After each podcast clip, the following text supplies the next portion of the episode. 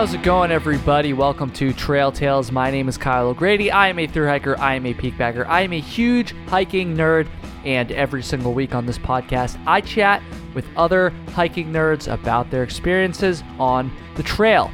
This week's guest is definitely a hiking nerd. His name is Carl Stanfield. His trail name is Professor, and you might be familiar with him already because this past season in 2022, he hiked the calendar year Triple Crown.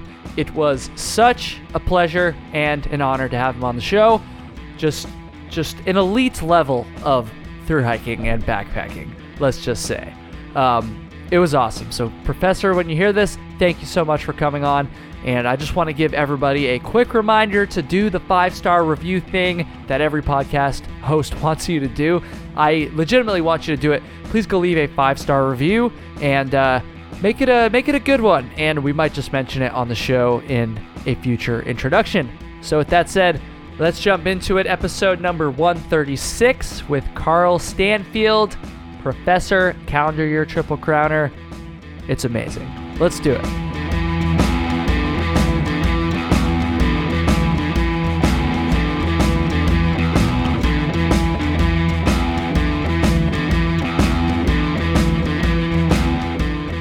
Right, Carl Professor Stanfield, a very special guest on Trail Tales today. How's it going, man? Hey, it's good. Uh, thanks for having me here. I'm excited to chat with you today. It's gonna be fun. Um, thank you for coming on here. Like a lot of miles last year. I almost said this year, even though it's March now. It still feels weird to say last year, but a lot of miles last yeah, year. totally. a lot of miles last year. How many? How many miles did you end up hiking last year? Last year, I was able to stay out and healthy long enough to hike for 8,451 miles. Whew. My body hurts just hearing that freaking number, dude. Oh my god. Um incredible. Absolutely incredible. We're going to get into the whole story. Um I'm sure there's a lot of folks listening that already know your story, but you know, I'm sure there's some that don't and it's it's so incredible that like I'm sure people don't mind hearing it, you know, a second time as well. But I think to start, um why don't you just give an introduction like who are you? You can give the brief of the story before we get uh, deeper, and then I kind of want to get into you know how you learned about through hiking and how you came up with this crazy goal in the first place. But yeah, um, who is who is Professor? Sure, yeah, and I, I think uh, I I can. I got a little spiel that kind of covers all that stuff. Sure. so I um I I grew up going to summer camp and got kind of involved with the outdoors that way. And so initially, it just I, I liked the community that that that was. Being outdoors was was kind of part of it, but I I fell in love with um, uh, just being in a small group of people and kind Mhm. of a, a closed environment, and went on to be like a you know a cabin counselor growing up, and did kind of all the different camp jobs. And by the end of high school, wanted to to work in camps professionally, and so I found um, a really cool college program that was called Wilderness Leadership and Experiential Education. So I got to go do that as my major uh, in Brevard, North Carolina, at Brevard College, just Oh, outside nice. Asheville. I drove through there for the first time back in the spring on a shakedown hike. Uh, oh, nice. or you know, yeah, going yeah, to a that's that's hike. an awesome area, and there, there's lots of good hiking right around there. yeah, yeah, with the Art Loeb Trail. It was cool. Yeah, yeah, that that was actually the Art Loeb Trail. That was my last shakedown hike myself for getting into Oh. last year. I did that December of 21. Okay, cool, cool. Yeah. Yeah. So anyway, um, went to college there and, and did all this um, outdoor stuff. It was it was a really interesting major. We did little bits of all the different big outdoor activities, and a big part of it is um, kind of your your big project for the whole thing is doing. Um, as, as a small group of about 10, you just do an entire semester where you're, you're doing little bits of, of classes here and there. And we got like certifications. So I got like my Leave No Trace Master Educator certification and Wilderness First Responder. And then we, we planned and executed a 21 day expedition that was just all student planned and led. And so I got Okay. to go on a trip like that and then experienced um, uh, backpacking for an extended period of time and being out there. And then found that I, I learned a lot about myself doing that. And, and uh, the community was awesome. It was even better in a lot of ways than kind of my camp experiences. So got a, a good taste for that out there. Um, and then kind of got my dream job right after college and went back to a camp I'd worked at once uh, in Washington State and moved up to Leavenworth, um, which is a, a, PCT trail town. Oh, and I got some. Um, got, I got some history with Leavenworth. That's where I decided. Oh, to, nice. That's where I decided to bail last year. oh, oh, wow! So you know it well. I know it. you got too that well, image etched into your brain. Unfortunately, yeah, yeah. yep. That place will always be a little. I mean, it's a beautiful town, but a little, little infamous for me personally. yeah, sorry, right. and, and and it, it already feels kind of. Uh, non-real, otherworldly because it's yeah, just right? it's, it's, such a quirky little spot. Yeah, it's beautiful though. It's beautiful when it's not covered yeah, in totally. smoke. I'm sure it's even more beautiful. Right. uh, so I, I, got to be there for two and a half years, and then uh, ended up leaving that and uh, decided to leave that. It ended up not being a great fit for me.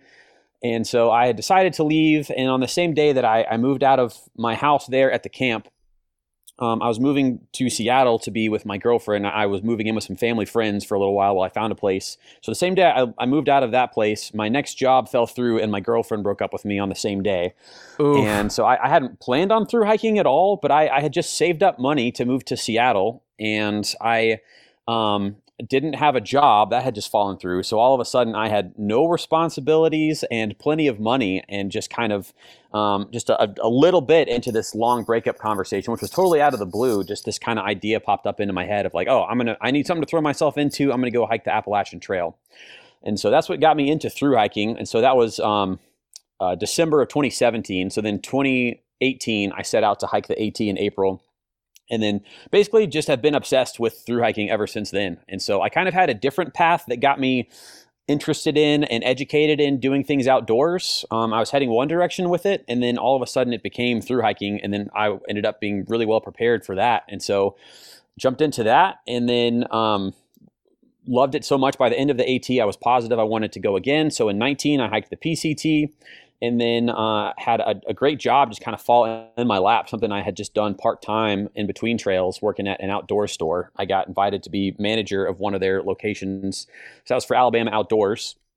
And okay. so i was living in alabama at the time and um, moved to Birmingham the first week of March of 2020, and then COVID stuff happened, and I found myself in a position where I was in a town where I didn't know anybody and had no social life and no great way to meet people, but had full time salaried work throughout all of the the shutdown and everything.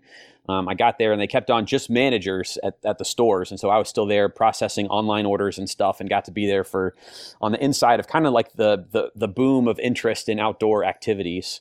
Yeah. And so that, that was interesting being on the inside, seeing what was selling and, and all. Yeah, that would be um, interesting, honestly. Yeah. Yeah. So yeah. So the, like the, the first thing to sell in the first week totally sold out out of Mountain House meals. That stuff was all gone really that makes quick. sense. yeah. and then buffs completely disappeared. We got rid of all those. Uh, and then we got rid of all of the uh, the different little climbing holds we'd had forever that nobody ever bought. But people all over the country were buying up our. Everyone was building climbing gyms inside. And we were one of the few places that had them because we you know we'd held on to this stuff for years that no one was interested in, and then all of a sudden we were selling out of this stuff. Uh, so anyway, so I, I, had that experience, did that for a little while, and then through kind of processing uh, just COVID and and being just emotionally worn out from working in Alabama during that really tense time period, and actually where I was uh, had um, mask mandates, which people felt strongly about in both directions. So just dealing with with people, even though it wasn't my decision, you know, all that. I, yeah. I hate conflict, and so just that whole thing just emotionally really wore me out. I was ready to get back out of it, and so did that for a year and a half. Worked with some great folks there, and had you know great interactions with people, and got to get people excited about backpacking. But was kind of dreaming and scheming something big, and uh, ended up putting together this thing that I I wanted to go out and hike the Continental Divide Trail. That was the next thing in my progression. Mm-hmm. But one of the things that I found that I loved about my other two experiences was was setting out to do these through hikes, not sure if I could or not.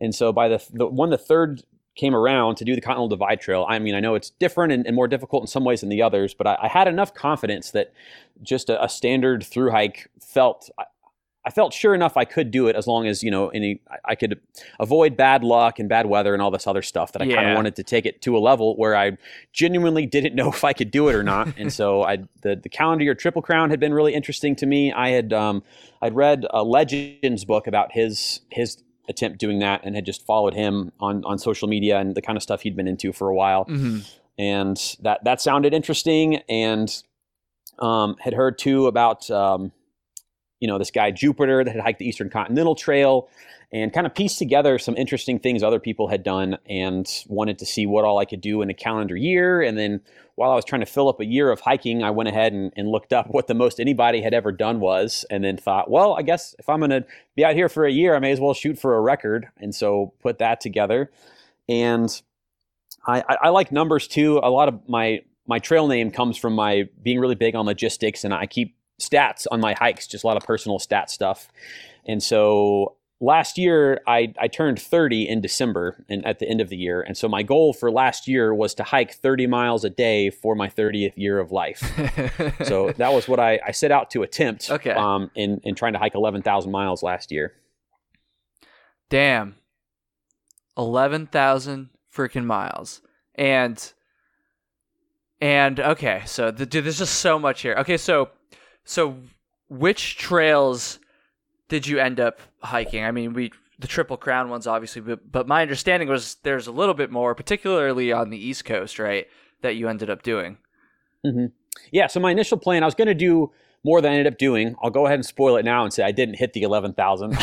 but I did do some other pretty cool stuff last year, which is why I get to be here and talk. yeah. Um, so I, I extended the Appalachian Trail, and it's there's there's kind of a a, a, a, a low key route that's called the Eastern Continental Trail. That's an extension that starts in Key West and goes all the way up into Canada. And so I extended that. I tacked on some trails to the the AT. Um, and stopped at the Canadian border. And so I started in Key West, and it's about 200 miles of road walking to get up to the, the Florida Trail, and then took that all the way through Florida. So Mhm. it's about 1,200 miles to go from Key West to the Alabama border. And then there's another road walk that connects the one of the, the two northern termini of the Florida Trail to the Pinhoti Trail. So there's another about 200 mile road walk, which actually the people in that area love that route so much they actually keep it blazed. So on like Really? telephone poles going through this road walk, yeah, there's these yellow blazes through like the, these back roads and through like Montgomery and all these places. It's actually a marked trail. That's cool. Yeah, yeah. So the, the community down there is really awesome. Does it does Um, that, and does it even have like a designated name for the trail at that point, or is it just like you know ECT or whatever? Yeah, it, it's like the it's the Alabama Roadwalk section of the Eastern Continental Trail. Oh, okay, interesting. Yeah. Yeah, and so that's that. I think that's mostly the folks that are um, the Pinhoti Trail caretakers. Yeah. Go ahead and put that extension in for folks that, that want to extend it. that's really cool because I doubt there's that many people doing it every year either. Yeah, right. Yeah, that that one's really niche. But like all these other hikes, it, it's growing in popularity. As I was Mhm. coming through there, people were, were telling me they'd seen another couple guys ahead of me in the last few days, even oh as I was wow, coming okay, through. Okay, cool. Damn, that's really cool Um, to hear. Honestly, yeah so that yeah that's neat that that route is growing in popularity and so um yeah so another 200 miles through alabama and then got to the the southern terminus of the pinhoti trail which is at Flagg Mountain which is the southernmost peak in the appalachian range that's above a thousand feet so it really is the start of the appalachian mountains there Mhm. Um, and then the, the Pinhoti Trail is about 350 miles. And I did most of it. I got to mile 310 and looked at a map. And the, the route kind of takes you further north, and then you cut across onto the Benton MacKaye Trail and then come south to end up on Springer Mountain. But I looking at a map, I got to mile 310, and it was like a 37 mile straight shot to get to Amicalola Falls on the road. yeah, So I, I, I just I stopped there and then took kind of this road shortcut to get to Amicalola Falls and then got to be there um, early March and start a little bit earlier than I would have if I'd taken kind of the more traditional route of going north and coming back yeah, it makes sense given the circumstances for sure. Yeah, yeah. And then I and then I was on the AT, and then to get to Canada after the northern terminus, you know, there's the International Appalachian Trail, which which goes on up into Canada, um, which I got on a little bit, but I I again was was ready just to connect. So I, I wanted to be on roads as much as possible, but you know, with with through hiking, everybody kind of plays by their own rules. So I, as, as I was kind of doing that, my my rule was just to connect my footsteps all the time, and so. I I wanted to finish up a little bit earlier, and so stayed pretty pretty true, pretty honest to the AT. Um, I know that one especially has a, a big culture around uh, purism and, and staying on the trail all the time. And I, uh, in in kind of the spirit of the trail, I did that as, as much as possible. Um, but after that, I was ready just to get to Canada, and so it was only 80 miles by road. Um, I, I tagged. There's a little, little connector, and I got on and stayed at the very first shelter of the International Appalachian Trail. and so got to just touch that. But then, yeah, it was just 80 miles past um, Katahdin to get up to the Canadian border, and then after that, went on and did. And I've, other than that, it was a pretty traditional, just straight hike of the the Pacific Crest Trail and the Continental Divide trails. Yeah, dude, it's so crazy. It's so crazy. Man, I can't imagine walking all the way from Key West up to Maine, northern Maine. Like, oh man, it's so insane. Um, that, that, yeah, that that one that was pretty wild. Feeling how far that one is, especially like on a map, especially like seeing how far down, way like below Florida, even into the island chain that I'd come from. That yeah. that, that one felt pretty cool. so so you didn't end up getting the eleven thousand miles, but my understanding, I think I think this is right. You can correct me if I'm wrong, please. Um, my understanding was you were the first person to hike border to border three times in a year. Is that right? I believe I am. Yeah, I think there might be one other person that's done it in a year. I think I was the only person to do it in a calendar, calendar year. year, and so okay. it, it's kind of just semantics at that yeah. point. Um, and, and, I and I'm not positive. I I thought I'd seen that before, but I couldn't find information on it. Um, so I'm I'm not positive. But that's you know that's that's my my little claim to fame and all that is getting to be the first or second or whatever to get to do border to border three times in a, in a year. Three times, dude. Okay, so you might have said this already. Were you literally hiking for the entire year, like January 1st to December? Was it 31st or is there 31 days in December? yeah, yeah. I think um, so. so I when I I decided I got to about Halloween before I realized my body just wasn't going to be able to hold up to what I needed to do. I still had some miles to go. Um, I got to Halloween, and I, I, ended up having to split the the PCT up because I finished later than I had intended to on the East Coast. So I skipped the desert initially and started at Kennedy Meadows South. So I the last bit that I did last year ended up being the desert of the PCT. Okay. So initially I was going to sprint through the desert and then go over and hike a trail called the Mountains to Sea Trail that goes across North Carolina. And uh, even with that, I, I had kind of I stuck to my rule of connecting my footsteps, but I'd taken a few shortcuts to get there. So I needed to even add on some miles to the Mountains to Sea Trail to get my my goal. Um, and so I ended up tossing that out the window and just decided to to finish up the Triple Crown. And so took it slower going through the desert starting first or second week in November. I ended up taking some time off when I realized I was going to slow down and, and, just finish the PCT. So because of that, I ended up finishing December 18th last December year. 18th. Okay. Damn, dude. That's so crazy. We're going to take a pause for just a second here because I am so excited to announce that this episode is sponsored by who else but ULA equipment. Many of you probably know that I've been using ULA backpacks since 2014. I was 18 years old when I bought my first one. I'm not joking. I bought the ULA CDT it was the first ultralight backpack I ever bought, and I haven't looked back since. I've put in thousands of miles carrying the ULA CDT. I mean, I used it on the Appalachian Trail, I used a different one on the PCT. These backpacks are built to last, let me tell you. The CDT is my backpack of choice, but it's not the only awesome pack that they have. When I was on the PCT last year, I noticed that a ton of hikers were carrying ULA packs. And so I wasn't surprised at all when I learned that the ULA Circuit backpack was actually the most used pack on the PCT last year and the two previous years before that, all according to the Halfway Anywhere Thru Hikers survey. ULA's gear is all 100% made in the United States, in Logan, Utah specifically, and so many companies make that claim, but very few of them actually live up to it. ULA does. And I really appreciate that about them. And another thing that I really appreciate about them is that they're always trying to improve their gear, and their entire lineup of backpacks is now made in ultra material, making them stronger and lighter than ever before. So, with all that said, please click the affiliate link in the show notes to check out what ULA has to offer. If you shop through that link, you'll seriously be supporting Trail Tales. I'm not joking. That is the number one way you can support the show right now. One more time, I've been using ULA backpacks for years. I've put in thousands of miles with them long before they were ever a sponsor of the show. I think you're going to love them. So, one more time, hit that link in the show notes and let's get back to the episode. Okay, dude, I have so many questions. I don't even know where to start here. Okay, actually, let's talk about your body. So that sounds that sounds oddly erotic, doesn't it? Let's talk about your body. No, yeah, uh, just a bit, but I got a lot to say about it. Yeah, dude, because like the first thing whenever I like hear about stories like this, people who hike like absurd, not even the calendar year triple crown, even just people that hike like the North Country Trail, like four thousand miles, like even that's enough to for me to be like, oh my god, I don't know how my body could handle that because I mean, there's been two times now where I've done over two thousand in one shot, and like, mm-hmm. man, it it just takes such a toll. So I can't even imagine like how much you did. So let's let's go through like the progression of how your body handled it. So like at the start, like roughly how many actually how many miles a day were you doing? Did that like fluctuate or you know on average anyways? Did that fluctuate throughout it? Did you start doing more and then end doing less? Did you pick up the pace as you went on? Like how did the amount of miles per day roughly change or stay the same, I guess, as you progress through um, the the calendar year?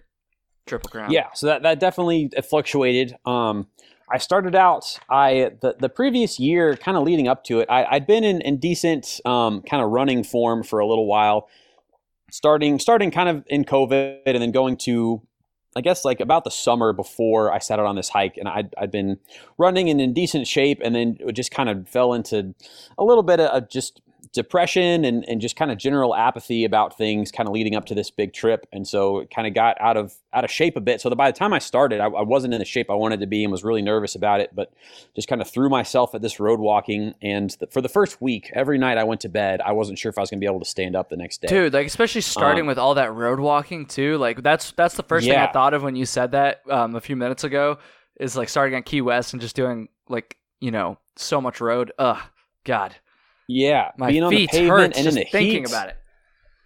Yeah, yeah, right. And so I, I, jumped into 30 miles right at the start, um, and w- was just going sun up to sundown every day through there. And it, my, yeah, my, my feet were getting pretty wrecked pretty early on. Um, but I just, I mean, you know, from through hiking, it's crazy what you can do with a good night of sleep. Mm-hmm. And so mm-hmm. to get through the Keys, I was uh, I was staying in hotels the first few nights. I just I'd heard of people saying like, oh, you, you can just stealth under these bridges and everything.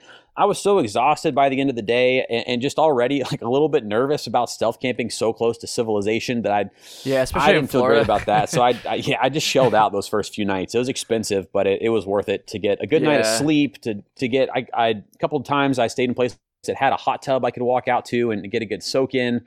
And so I, I did that to start. Um, and so yeah, so we're starting with 30 mile days, and Florida was was trickier than I expected it to be. I mean, you know, it's Florida, so it's flat, but flat takes an interesting toll on your body. It's not just um, objectively easier than ups and downs. It kind of wears you out in different ways, and so. I mean, you know, at 30 miles in Florida is definitely definitely easier than than being in the mountains or or on, you know, especially the the Appalachian mountains. But it's still, you know, not crazy easy in comparison. And so 30, 35 was about where I was getting worn out. Um, so that, that's what I was doing for a while, and then got back to the AT, and that had been my my first hike. I'd hiked the Pacific Crest Trail since, and then came back to it thinking like, oh, I you know, I, I, did however many miles a day on the AT. I did more on the PCT, and so now I'm back and I'm an expert at hiking, and I can just fly through this one. The only reason I was doing lower miles the first time was because I wasn't as experienced, but got out, and man, that trail is hard.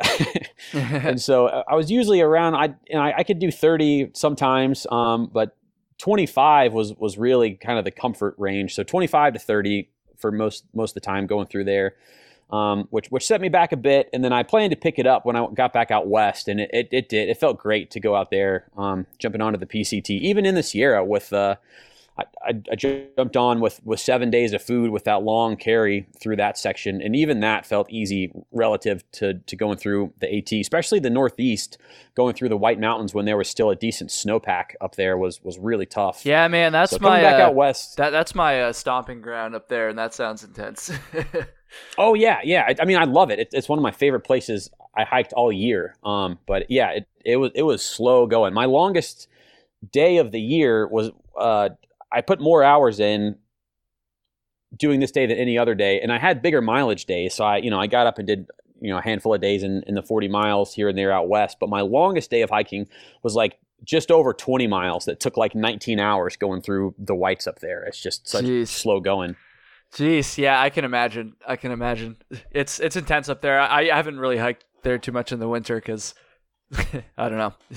I'm not huge on winter, but I mean, I guess that's not even winter, but just like with the snow and stuff. Yeah.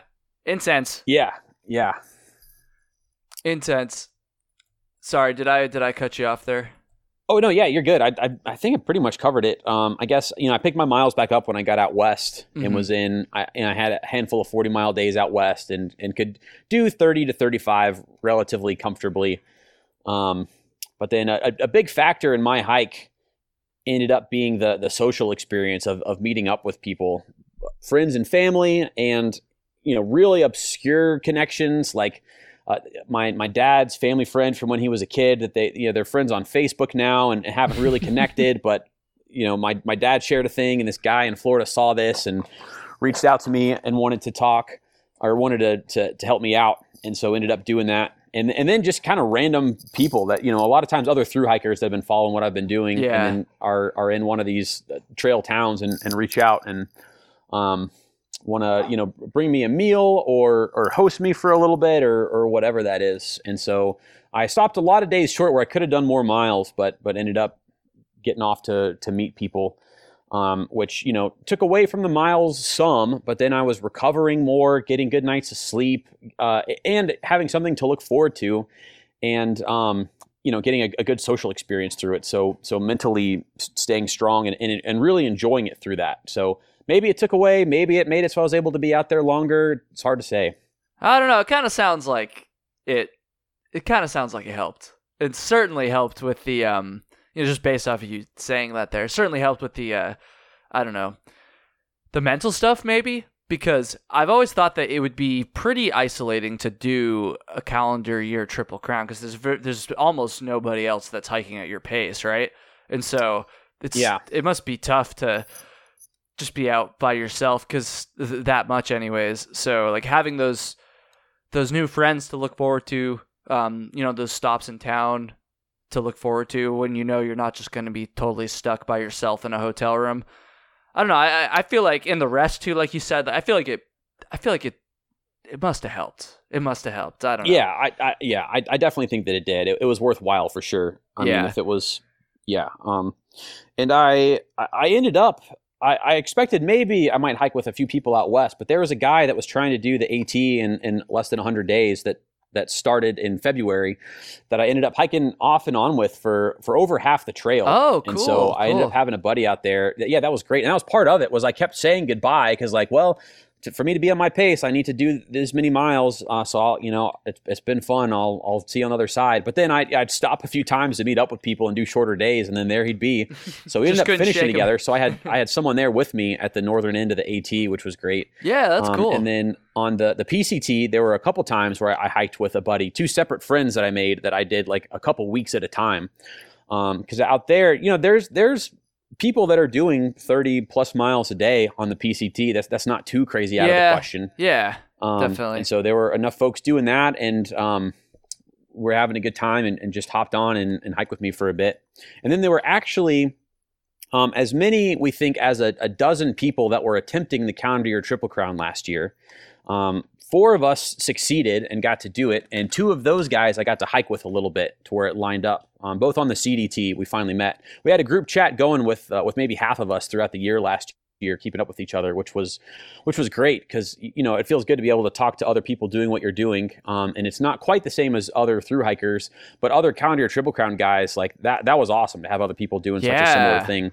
did you and did so you get to meet were- um quadzilla at all That was the one that I didn't get to meet in oh, person. oh man we, damn we chatted all year, and he ended up helping me a ton on the AT because I was almost exactly two weeks behind him for the entire trail. oh wow And so when we got up to the Northeast to Vermont and New Hampshire, uh, he was putting out videos like a week and a half behind where he was. So I was getting to watch the the beta yeah on everywhere I was going through on Oh, YouTube because he was right ahead of me. And then I'd message him about it and we, we'd chat. And, and so I'd, I was watching his stuff. I knew it'd be bad, but I knew it would at least not quite be as bad as when he was there. Yeah, that that that, that makes sense for sure. Um, that that definitely be helpful too. He was um, I I got to hike with him for like, I mean, like a day. That's about as long as I could hang for. But he was he seemed very grateful. There was like a huge group of us. I don't know, not a huge group, but maybe like close to ten people or so. and he seemed very grateful to be hiking with everybody because I think he had been kind of Yeah. lonely leading up to that point. So that's kind of where I I uh, got that that um that idea that maybe doing the calendar year would be pretty lonely like that. But it sounds like you were able to, you know, connect with a lot of people actually. Like um, so that's good. Yeah. honestly, Yeah, that, that- totally. it sounds like yeah, you were really able to connect with more people than I would have imagined. Obviously, I haven't done this, but that's yeah, that's cool.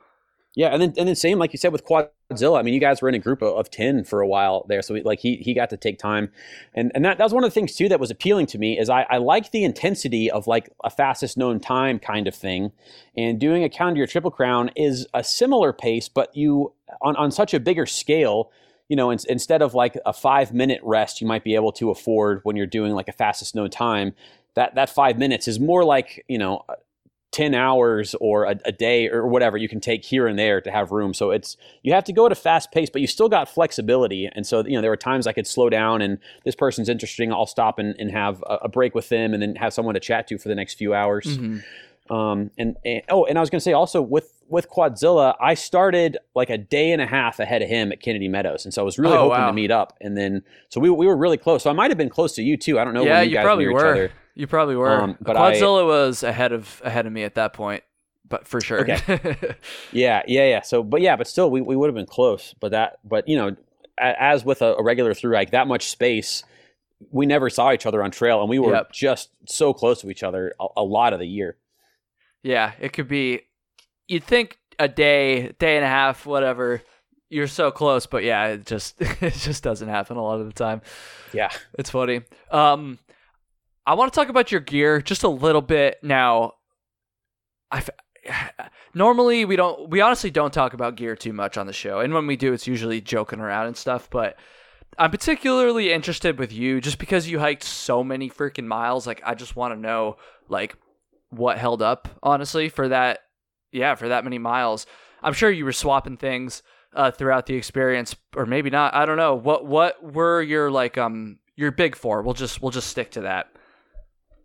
Yeah, yeah, yeah, totally. And I, and I I love gear. I know it's kind of like not everyone's into it. Some people are super into it. I'm in the super into it camp, but mm-hmm. get that people aren't into it. So I when people ask, I love talking about it, but I, I don't just okay, cool. The only for- reason for I nothing. hesitate is just because like you did so much. Like I'd hate to just like neglect any of the actual oh, experience Oh, sure. just to talk about the tools, but it is important, Yeah. honestly. And I am genuinely curious because, like I just said, there is just there's a few people that are putting that much, you know, wear and tear on their gear. So I'm I'm curious to to hear about what held up.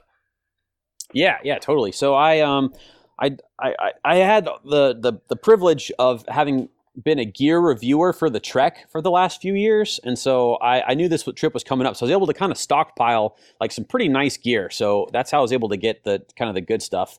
Um, and so I, I started out with a um, a tent that ended up being a little bit too small. I got the the DCF version of Gossamer Gears, the one, and I'm right at six feet tall, and I'd used the the other just the the standard the one before and that was perfect. And this was just a, a little smaller and just didn't quite work out. So then i switched and had um, a Zpacks Altaplex kind of their long tall tent. Yeah, and I, I never got a single pinhole in it anywhere and zipper worked great. It held up really well.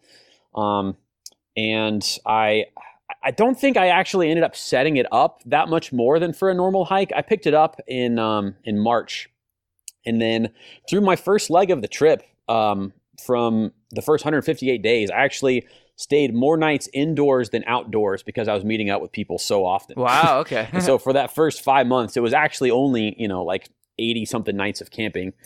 Um, but, but yeah, I used that tent for the entire year. Uh, I did plenty of cowboy camping when I got out west, so I, I don't know how many. I I wrote it down so I, can- I can figure it out, and I'm still kind of running through yeah, my ballpark. um, my stats of the year. But but anyway, so that that tent held up great for however many nights that ended up being. Somewhere between one and two hundred nights of setting it up. It, it's still in great condition. Um, my sleeping pad, I did swap out. I had a Nemo Tensor long wide uh, insulated for the first leg of the of the trip. So that took me to about June. It started getting a really really slow leak in it. It was fine. Um, and it probably would have been fine even with a patch. It wasn't a crazy leak, but I switched to a Thermarest, you know, just the, the Neo Air X Lite yeah, and used that for the rest of the year and never had any trouble with it. And so for the next six months, that pad held up great. In my quilt, I had a um, a Katabatic 30 degree flex which was super warm. I, I kept waiting. I had a zero degree enlightened equipment convert that uh, I was waiting to have my sister send to me at some point, but I 30 degrees or a katabatic 30 degrees was fine the entire way, um, wow. all the way through the, the AT. I, cool. I, I, never had to camp in anything that was lower than the 20s, but with an insulated pad and with that quilt, I was I was totally fine. And that one held up great. I didn't swap out of that one until almost October. I was getting close to Colorado, and I switched to my zero degree at that point on the Continental Divide Trail. But 30 degree was great for most of the year. It held, it's in great condition still, and I, you know, I slept in that quite a bit. Um, sometimes even when I was inside, and so that that one did great. Um, and then packs, I, I was playing around with it a little bit at the beginning.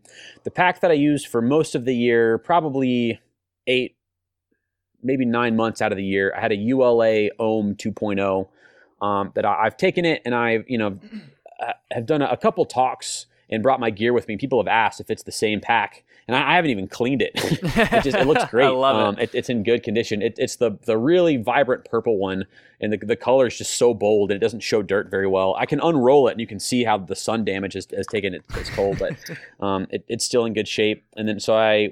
When, when I was able to use just my summer kit, which was maybe three months out of the year, I had um, a LiteAF uh, 30 liter pack that that also that held up great for that period of time. Um, and then uh, odds and ends like my my stove and my pot lasted the whole year. My down jacket lasted the whole year. So some stuff lasted the whole year, but my big four I was kind of swapping out a few times. Yeah, which which uh, makes sense when you're hiking yeah. and when you're first of all when you're hiking that far, and also different conditions, different trails and stuff. Right, right. But for the most part, I mean, none of that stuff was too worn out. It, it would have lasted longer, and I still have it and plan on using it later. It, it was more the seasonality that um, caused the change before the wear and tear did. Yeah, it makes sense. It makes sense for sure. Um, dude, like, that's crazy. Th- those ULA packs are really pretty bomb proof. Honestly, I, I used yeah, I used a CD a ULA CDT on the AT, which is kind of funny to say out loud. Um, but. Yeah. I I used a CDT on the PCT too, but a different CDT. But anyways, um, I was just waiting for that thing to break, and it never did. I did have on this PCT, but the uh, the uh, sternum strap did end up breaking, but I had mm. used it a lot before the PCT even, and so and I was it was a pretty pretty easy fix too. So those things are pretty sweet. I, I don't really know too much about. You said LiteAF. Yeah, yep. I've never used their stuff before. You said a 30 liter pack. Was that one a frameless a frameless pack? Mm-hmm. I was gonna yep, ask because yeah, I, I, had that. Oh, sorry. Um, because like, what did you say? The Ohm was the one you used for yeah, ULA. Because the Ohm the Ohm is a framed pack, if I'm not mistaken, right? Yep. And that so you, that was for like the more I don't know when you're carrying a heavier a heavier setup, and you switch to the the frameless pack for the lighter stuff.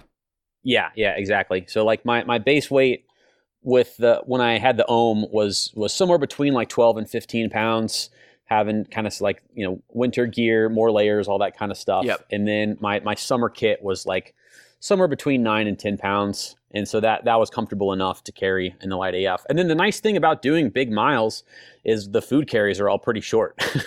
And so you know when, when you're regularly going in the mid 30s 100 miles between town is like less than three days worth of food. And so that that's that's a nice factor to it that even though it, it's a smaller pack with smaller capacity i didn't ever really have to carry that much food other than starting out in the sierra that was my longest stretch at seven days and i had the um the ula pack for that stretch still so you so starting from kennedy meadows south i'm assuming where was the end of that seven seven day stretch yeah, yeah. So I, I got I did 200 miles from there to uh, to Mammoth. So I just Damn, went straight through to get to the next road. That's awesome, dude. So yeah, yeah. That that was that was a, a setting out, getting back on the PCT was one of the hardest parts of the year. Uh, having gotten comfortable, I took 10 days off between the the AT and getting out to the PCT, and then starting from you know the at the very beginning of the next trail, not even at the southern terminus. So it's not even like this this like sexy. I'm starting a new hike picture. It's like just kind of I, I took a, a, picture next to the sign that's like at that campground just north of like the general store. so it's not even like a cool starting point. I don't know anybody on this trail. I'm about to not have cell phone service. My pack's the heavy it's been all year. Uh, it was it, it, was tough mentally getting back out there. But a few yeah, days into it, I ended up getting in a really good groove. Um, in in kind of my my longest wilderness stretch of the year. Nice, man. Dude, that section, I mean, I didn't go all the way through to Mammoth Lakes, but like that session was tough for me too. Um, some of the hardest, like just carrying all that food, and then you have to have the bear can through there too. So right, it's pretty, it's pretty, dude. Your your pack must have been heavy as shit with seven days worth of food plus the bear can. Like, man, that's that sounds awful. yeah, right. It, yeah, it, it was. I, I bet it was probably 40 pounds or so at that point. Yeah. Yeah, it's intense. Super intense, but you made it work. Um, can we transition a little bit and talk about like the social media thing? So, so um, just for everybody listening, one thing I've been trying to do lately, um, since I kind of restarted the show here, is when I have people on that that have done other podcasts or or that are content creators, I like to try to come up with a few topics that they haven't talked about you know, at length on other shows, basically, to try to do something different. And when I asked Carl if there was anything that he hadn't had a chance to talk about that much on other shows, um, one of the things he brought up was the social media experience. And so I think I think that's like super interesting because it kind of sounds like you you started this project and then all of a sudden you've got all this attention on social media that you didn't have before. Is that a fair way to, to describe it? Yeah, yeah, spot on. And I don't know, like for some people that would be great. For some people they might not want that. I guess. Um, before you started the hike, say, did you think that social media was going to be like a big component of the hike? Um, or did it kind of just evolve into that? Like, can you just kind of talk about that a little bit? Yeah, for sure. Um, I I hoped that it would end up being a big component of it. Um, I, I'd kind of been watching through hikers for a while and and seeing what works. And I mean, you know, my dream is to be able to get paid to go out and do this, to have sponsorships and stuff that I can actually support myself while I'm being on trail and and get to be paid in some capacity to do the thing that I love most. And it felt like the you know the the most direct avenue to get there is, is through a following on social media and mm-hmm. and seeing people. It seemed like just kind of the longer you do this, the the more followers, more people you meet every year out there doing that, kind of the more that that grows. So that, felt like something that that seemed reasonably possible that I, I hoped could happen. Um, and uh, and it did. I just kind of, you know, at, at a fairly steady pace throughout the year, and through that, I I it was cool seeing the effect of that on trail. Um, from you know when I started out, really not even seeing that many people, and then getting to the AT, and then actually like getting recognized for some of the first time uh, was was was a really I don't know it was a cool feeling. I, like I I I won't sugarcoat it. Like I, I liked it. the attention yeah. was really cool. It was, was it weird at all too? Um, I didn't I didn't think it was weird. It it was it was just really exciting. Um, like I got to I got on the AT and got to Neels Gap, you know, like 30 miles in, uh-huh. and and went to go and, and get a few things and keep going. And I, no no hikers had, had said anything to me yet, but I got there and checked out, and a couple people that were that worked there had said like, "Hey, I, I think it's really cool what you're doing. Like, good luck with it." And so that, that, that felt really cool of, of just getting that.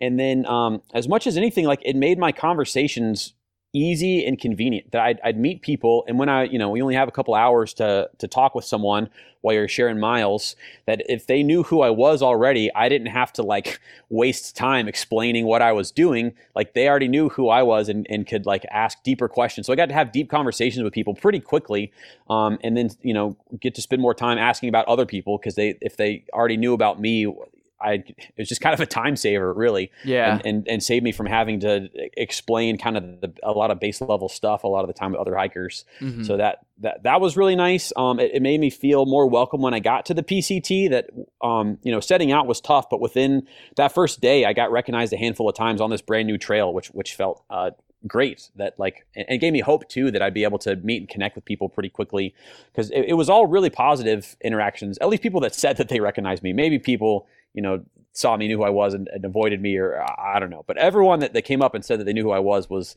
was was really kind and, and just wanted to chat a little bit, and it it, it, made the social experience so much better for me, um, even on trail. The off trail stuff aside, like it was great meeting up with people.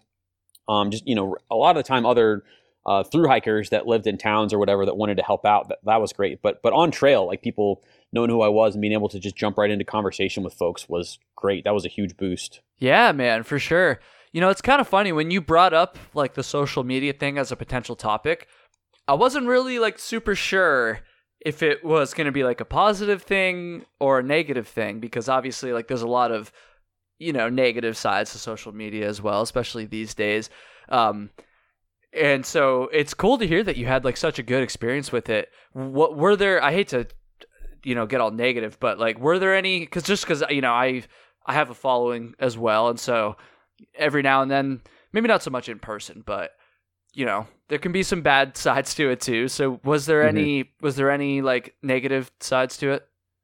I I like genuinely believe I might have had one of, if not the most positive social experience ever. Hell yeah, man! That's amazing. like it, I'm so glad to hear great. that. Honestly, yeah, I, I yeah, I don't know what it was. I mean, I tried to be just as like positive and upbeat and realistic as possible the whole time and didn't get anywhere near mentioning any kind of political anything. Like I, I wanted just to talk about hiking stuff yeah. and not put any opinions about anything anywhere else. Of just like, there's enough of that elsewhere. I just want to talk about this hiking thing that I'm doing, uh, and I did. And like the, the only time that I ever got any kind of negative feedback in any sense. I, I, had like one reel on Instagram that I made that ended up getting a lot of views. There were a couple things that were negative from people that clearly just like were had no idea that there was even a, a long distance hiking community yeah. just saying stuff, you know, that like and that that's easy enough to brush off too of like, oh, this person just clearly doesn't get it. That's fine. Yeah. But anybody in the community that I had any kind of interaction with was was only ever exclusively positive, which which was awesome. I kept waiting, like, oh, maybe now my my following's big enough, people are going to start being mean to me, and it, it hasn't happened yet. I'm so glad to hear uh, that. that. Yeah, yeah, yeah. So that was great, and it, it feels too like this this precious thing that I don't expect to always stay that way. I'm sure there will be negative things, but it it's been great. Um, the only negative side of it it, it was never with interactions, which was great. Um, but I think you know some of my lows were times when I would um, just just fighting like um, like phone addiction and screen addiction yeah. and just like getting getting to town and like getting on getting getting clean getting in the hotel bed and then like oh i'm exhausted uh, and all day like oh, i'm gonna be asleep by like 9 p.m tonight. That's gonna be great. And then 1 a.m i'm still on my phone and yeah and just like like taken away. So it took away from some of my my rest and recovery time of just being on it. Um, it, it really never got too stressful as far as like oh i need to like update and, and everything. Uh, I, I just and i think I was just like mentally in a good place with it. Every time I, I posted anything, I did kind of like a journal style thing of like just have had an update of like like three to five days at a time and just like a couple sentences about each day. Every time I did that, it, it I was imagining I was doing this update like just for my family. Like this is what my grandmother would want to know about what I'm doing right now. So it felt like I was like personally telling my family what I was doing. And so mm-hmm. when I was envisioning it that way, it didn't feel as much like like work to do and more like I'm I just want to let the people that that care about me know what I'm up to. And um, and, so that, in doing that, I imagine you probably made it a lot more uh, personal too and relatable for people that weren't your your you know your close friends and family and stuff. So I think that's a really I think that's a really smart idea. Honestly, I might have to uh, I might have to steal that if you don't mind. yeah, no, no, totally. That that's great. I, I think I I just try to stay as genuine and honest to who I am and kind of what I'm talking about and the way I talk about things. And it, I had great results with it. And so that's, I think I'm fortunate that I, I kind of, that uh, who I who I like naturally am is something that's like conveniently easy to digest for people. I don't have any of these. I don't know. So that worked out well, and I'd encourage other people to do it. But I think I am fortunate that that just what that ended up being was something that people liked and could relate to. Yeah, I'm so I said this a few times already, but like I'm so glad that you had like such a positive experience um, with the social media side of things because, like I said, like you know that can go either way sometimes. Um, yeah, totally. I've had an over- overwhelmingly positive experience with it as well. I mean, it's allowed me to do what I'm doing now with all this content, so I'm very grateful for it. I will say that on Instagram, I hardly ever get negative feedback. On YouTube, it's a lot different. On YouTube, yeah, but kind of like you just said there a minute ago, like, uh, you know, on the one time you got some bad feedback, it's like a lot of the time it's just people that just don't understand, like, what you're doing. They don't understand the through hiking yeah, thing. Yeah, they don't understand totally. backpacking. Um, so, you know, like you said, it's easier to kind of brush it off when that's the case. Um, another thing that I think would be cool to talk about here, another thing that you brought up is something you haven't talked about too much, is I think the way you phrased it was the differences between yourself on trail and in regular life. And this mm-hmm. is kind of interesting because a few episodes ago, I did um, I did a yeah I did an episode with my good friend um, Jessica Poo who hiked the AT in 2018. We met um, on the AT, and she also has done the Colorado Trail and some other stuff. And we did a whole episode where we just went through ways that through hiking has changed us in our normal lives. And it was really cool. If if if people haven't listened to that episode, uh, please go back. I can't remember the number, but it was probably like four episodes ago or something like that. And I don't know, it was really cool. So I wasn't really sure how to take this in terms of you. Um, so I guess to start, let's just go there. I mean, I know you haven't been back for a ton of time, but you have been back for you know some months now. And so, in what ways do you think like your experience out there has changed you in your regular life now? Yeah, so I, it, it's interesting. I, I, think that the biggest change occurred um, just from the over the period of my very first through hike. Um, like I mean, the, you know, last year also definitely changed me in some ways, but I mm-hmm. think the the most stark contrast was before I had ever through hiked anything to to finishing the Appalachian Trail for that first time um, and and just kind of like discovering this other I don't know. It's almost like a, an alternate personality that exists in me. That's just like all the things that I wish I could be in normal life that I'm maybe too timid to be or do or say. Uh, getting out and through hiking the first time, just all of that came out, and I got to be all of those things.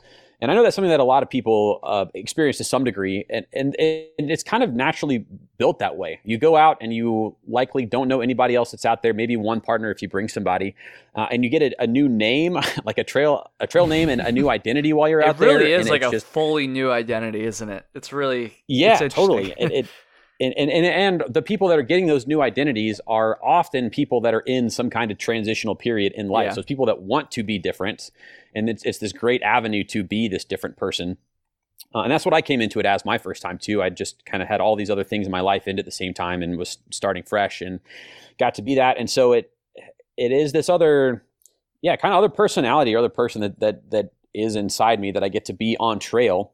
And I I was kind of disappointed coming off trail to realize like how quickly I kind of go back into to old habits of uh, like I, am I'm, I'm a pretty big procrastinator with things. Uh, I'm a little bit more timid in my interactions with people and, and all these sorts of things than I am on trail. Um, but knowing that this version exists is like something that I can draw from at times. Like I, I fully believe that I'm, I'm capable of doing things now that I didn't used to believe I was. Um, and, and just like fully know like oh I've, I've done things harder than this. I've like had more difficult encounters with people. I, have done these things i needed to do to survive and i'm capable of it. So so knowing that deep down just changes the way that i interact with people. At least knowing that it's there even if i don't always get to be like my, my full best self mm-hmm. i know and believe that it's there.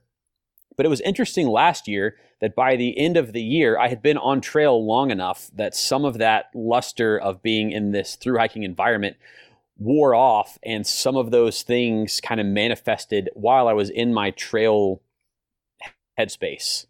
Um, and so the biggest thing being that like I just my ability to be uh, focused and have great routines and everything is just so different on trail. Like when I start a through hike, I'm just right away on these things. And that kind of started to fade by the end. I, I had trouble sleeping in like really often on days I needed to get out going. Like yeah. by by the end, the last few months, um, I, I don't think I ever left a hotel without getting a late checkout. and when I was starting out, like leaving in the Keys, I, I, was missing. I would leave before they'd even set up like their continental breakfast because I wow. needed to get out and get on trail. Damn. And then I got to where like the, like the cleaning people were shooing me out at like twelve thirty and one o'clock, leaving these hotels. Um, and so those kinds of things happened. Um, and it yeah especially after I, I, changed and wasn't going for the record anymore a lot of that stuff really came out to where i'd had an initial like new goal of like all right well i want to finish and, and be home by like december 10th and then reassess if maybe i want to go do some hiking in north carolina. And then you know that gets bumped back and bumped back and then taking extra days off here and there and it all just kind of really slowed down. Uh, but but yeah just I, I kind of lost touch with my ability to stay as routine by the end of it. The, the two kind of bled together a little more at the end. Um, and then coming back afterwards, it's it's been tough. Uh, you know, I'm I'm sure like you you've you and, and, other guests have talked about just kind of the the post trail depression era that you mm-hmm. go through, um, and just having difficulty getting motivated for the next thing. But also knowing that like I, have been through this before and I've experienced this and I, I know and expect it to be difficult off trail and I know that like this is part of the experience. And so it, it's not even necessarily depression so much as like an apathy of just not being as excited about things having you know I, I had this big dream and went out and did it and had uh, you know some level of success with it. And so it, it just feels so good to be making progress towards a goal for so long. And now it's hard to kind of nail down one goal to move towards. And even when I do, it's not nothing's as tangible as I made this many miles in the direction of my progress every day.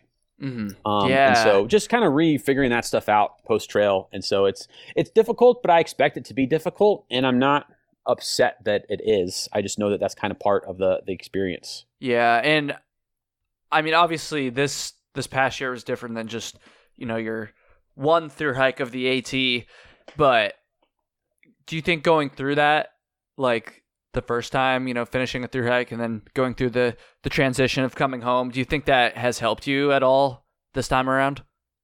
Yeah, I think so. Uh, just a, a lot like hiking. Like the thing that that eventually got me through the tough days was knowing like that everything always ends.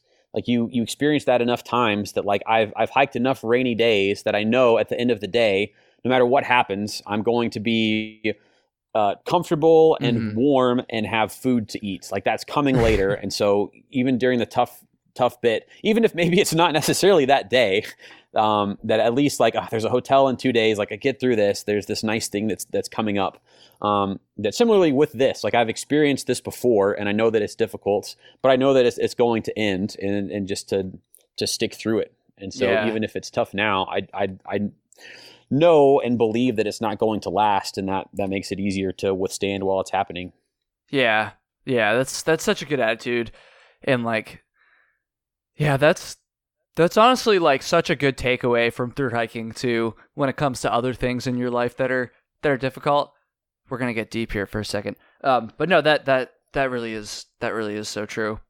Um, dude, we're getting towards the end here, so thank you for coming on and doing this. And I it's a I feel like it's a tall or I feel like it's a hard ask to to have you choose just one story from all the uh, all the miles that you've done.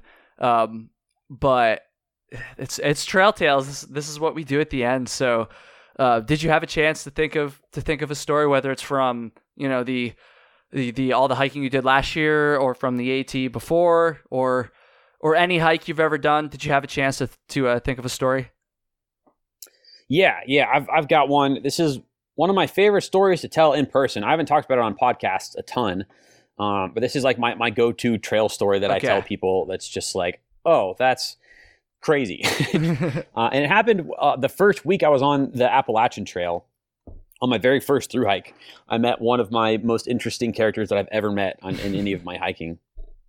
All right. And so I was with uh, you know some some new friends, and we, we got to a shelter. We're still in Georgia, and, and, it's lunchtime, and we're we're getting there just to set up and have a break. And there's one guy that's standing outside the shelter, and he's um, probably in his 30s or 40s. It's hard to tell. He's smoking a cigarette. He's he's got um, you know real leathery skin. His shirt's off. He's got long hair, uh, long black hair, matrix sunglasses on in his cargo shorts, real skinny dude, just standing there smoking a cigarette. Looks like a little bit sketchy. It's like the AT the first weekend, so we, you know we've seen some sketchy folks that end up being all right. So we go up and we talk to this guy, and he's he's plenty nice, and we get to you know exchanging names. And um, I just got my trail name. I'm excited to introduce myself as Professor. And ask him his name. He says, "Oh, I'm Paul," and I said, "Oh, Paul," and he said, "Oh no, I'm Paw." And then he pointed at his chest, and then I saw what he was talking about, and he went on to explain that in this life, his soulmate was his Great Dane named Anna, and she'd passed away a few years ago. And he was heartbroken and didn't know how he would go on with life. but decided he wanted to always have her with him. And so he had her cremated and then had her ashes put into a silicone pouch that was the exact size and shape of her paw and had that paw subdermally implanted into his chest. So on this man's sternum was a paw that's like coming out. Um, and it was the ashes of his dog. And he, with a big smile on his face, he said, "Yeah." And they told me I was actually the first person to ever have that done. And so this man is Paw. Yeah, I was gonna so say you on, he must told have a us some other name out of that. stories. Yeah, right. So he went on and said some other stories, and after we walked away, we realized like this guy was crazy. Like he said a bunch of stuff, like it was, uh, you know, like just no big deal, factual things, and it, I, being away from the situation and talking about it, it was all really far fetched stuff. But we had seen the paw physically in this man's chest, so we knew one of the crazy things that he said was true. And so it, yeah, it just made this guy like a trail legend for us. And my biggest regret in all of my hiking career is not getting a picture with this guy. Oh yeah, dude. And so Damn. I- yeah, so I always tell this story to people, and and I always like um, the one other time I told it on a podcast a long time ago was I asked if, if anybody somehow knew this man and got a picture with it, I would love to get that picture because this is like such uh, like a trail legend that I'd, I'd love to talk about. He's such an interesting character and had the most interesting body modification I've ever seen in person. And I, if there's a picture out there that exists of Paul, I would I would love to be able to see it and get to share it with people. yeah, I want to see that shit too. Paw, if you're out there, dude, you gotta, you gotta, you gotta let Carl know, and let me know too. Send me an email. That would be. Yeah, let, hell, I'll, uh, let's hell, I'll get him on the podcast. Screw it. Yeah, yeah, that would be a guy to talk to for sure. That man has some stories. yeah, I bet, dude. That's whole. I mean, I, I feel bad because like, you know, like it's sad, like you lose your pet. Um, but like, wow, that's. Yeah, I'll say Yeah, it's that's pretty a- extreme. That's, I was, that's exactly what I was about to say. It's a little extreme. must have been a must have been a good a good dog. Um, damn, dude. I wonder how much that added to his his base weight, his body weight, whatever weight. That's, Yeah, that's yeah, right. I mean, he, yeah, he was a skinny dude. He he had he had run out of food. and We were a few days from town. People were he was surviving on oatmeal from other people's packs at that point. Oof. Uh, you Almost know, had not- to break out the ash to get Yeah, him in town. yeah, right. There's yeah, some nutrients in there, right? it's got to be something. All right, dude. Um, thank you so much for doing this. Can you uh, go ahead and tell people where they can find you, your your social media, Instagram, anything you want to plug here? For sure, yeah. Uh, for now, I, I just am on Instagram. I'm on Facebook too, but I share the same thing in both places. And um, Facebook's kind of for friends and family. Uh, Instagram is where I, I put all my stuff out, and so that's at prof underscore Carl. So it's P R O F underscore C A R L. And uh, I'm, I'm still going back through. I've got a lot of stuff from last year I haven't posted, so I'm still in the process of putting some of that stuff out. And then, um, uh, yeah, I'm you know I'm trying to make this a lifestyle as much as possible. So plenty more adventures ahead. Hell yeah, man. Well, um, well, thank you, dude. I'll have a link to your Instagram in the show notes. And thank you for listening, everybody. That's gonna do it.